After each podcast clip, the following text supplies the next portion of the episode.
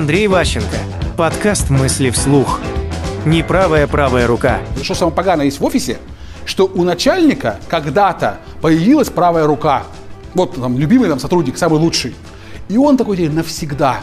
Потому что шеф просто не разрешает никому другому его обойти. С ним посоревноваться. Он ему верит больше. Все. То есть шеф сам так сделал, что в этой компании нет честных правил.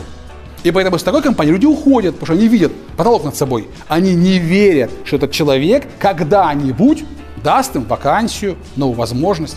Вот здесь сделаны правила, по которым, выполняя некие там мероприятия, можно повесить на стене.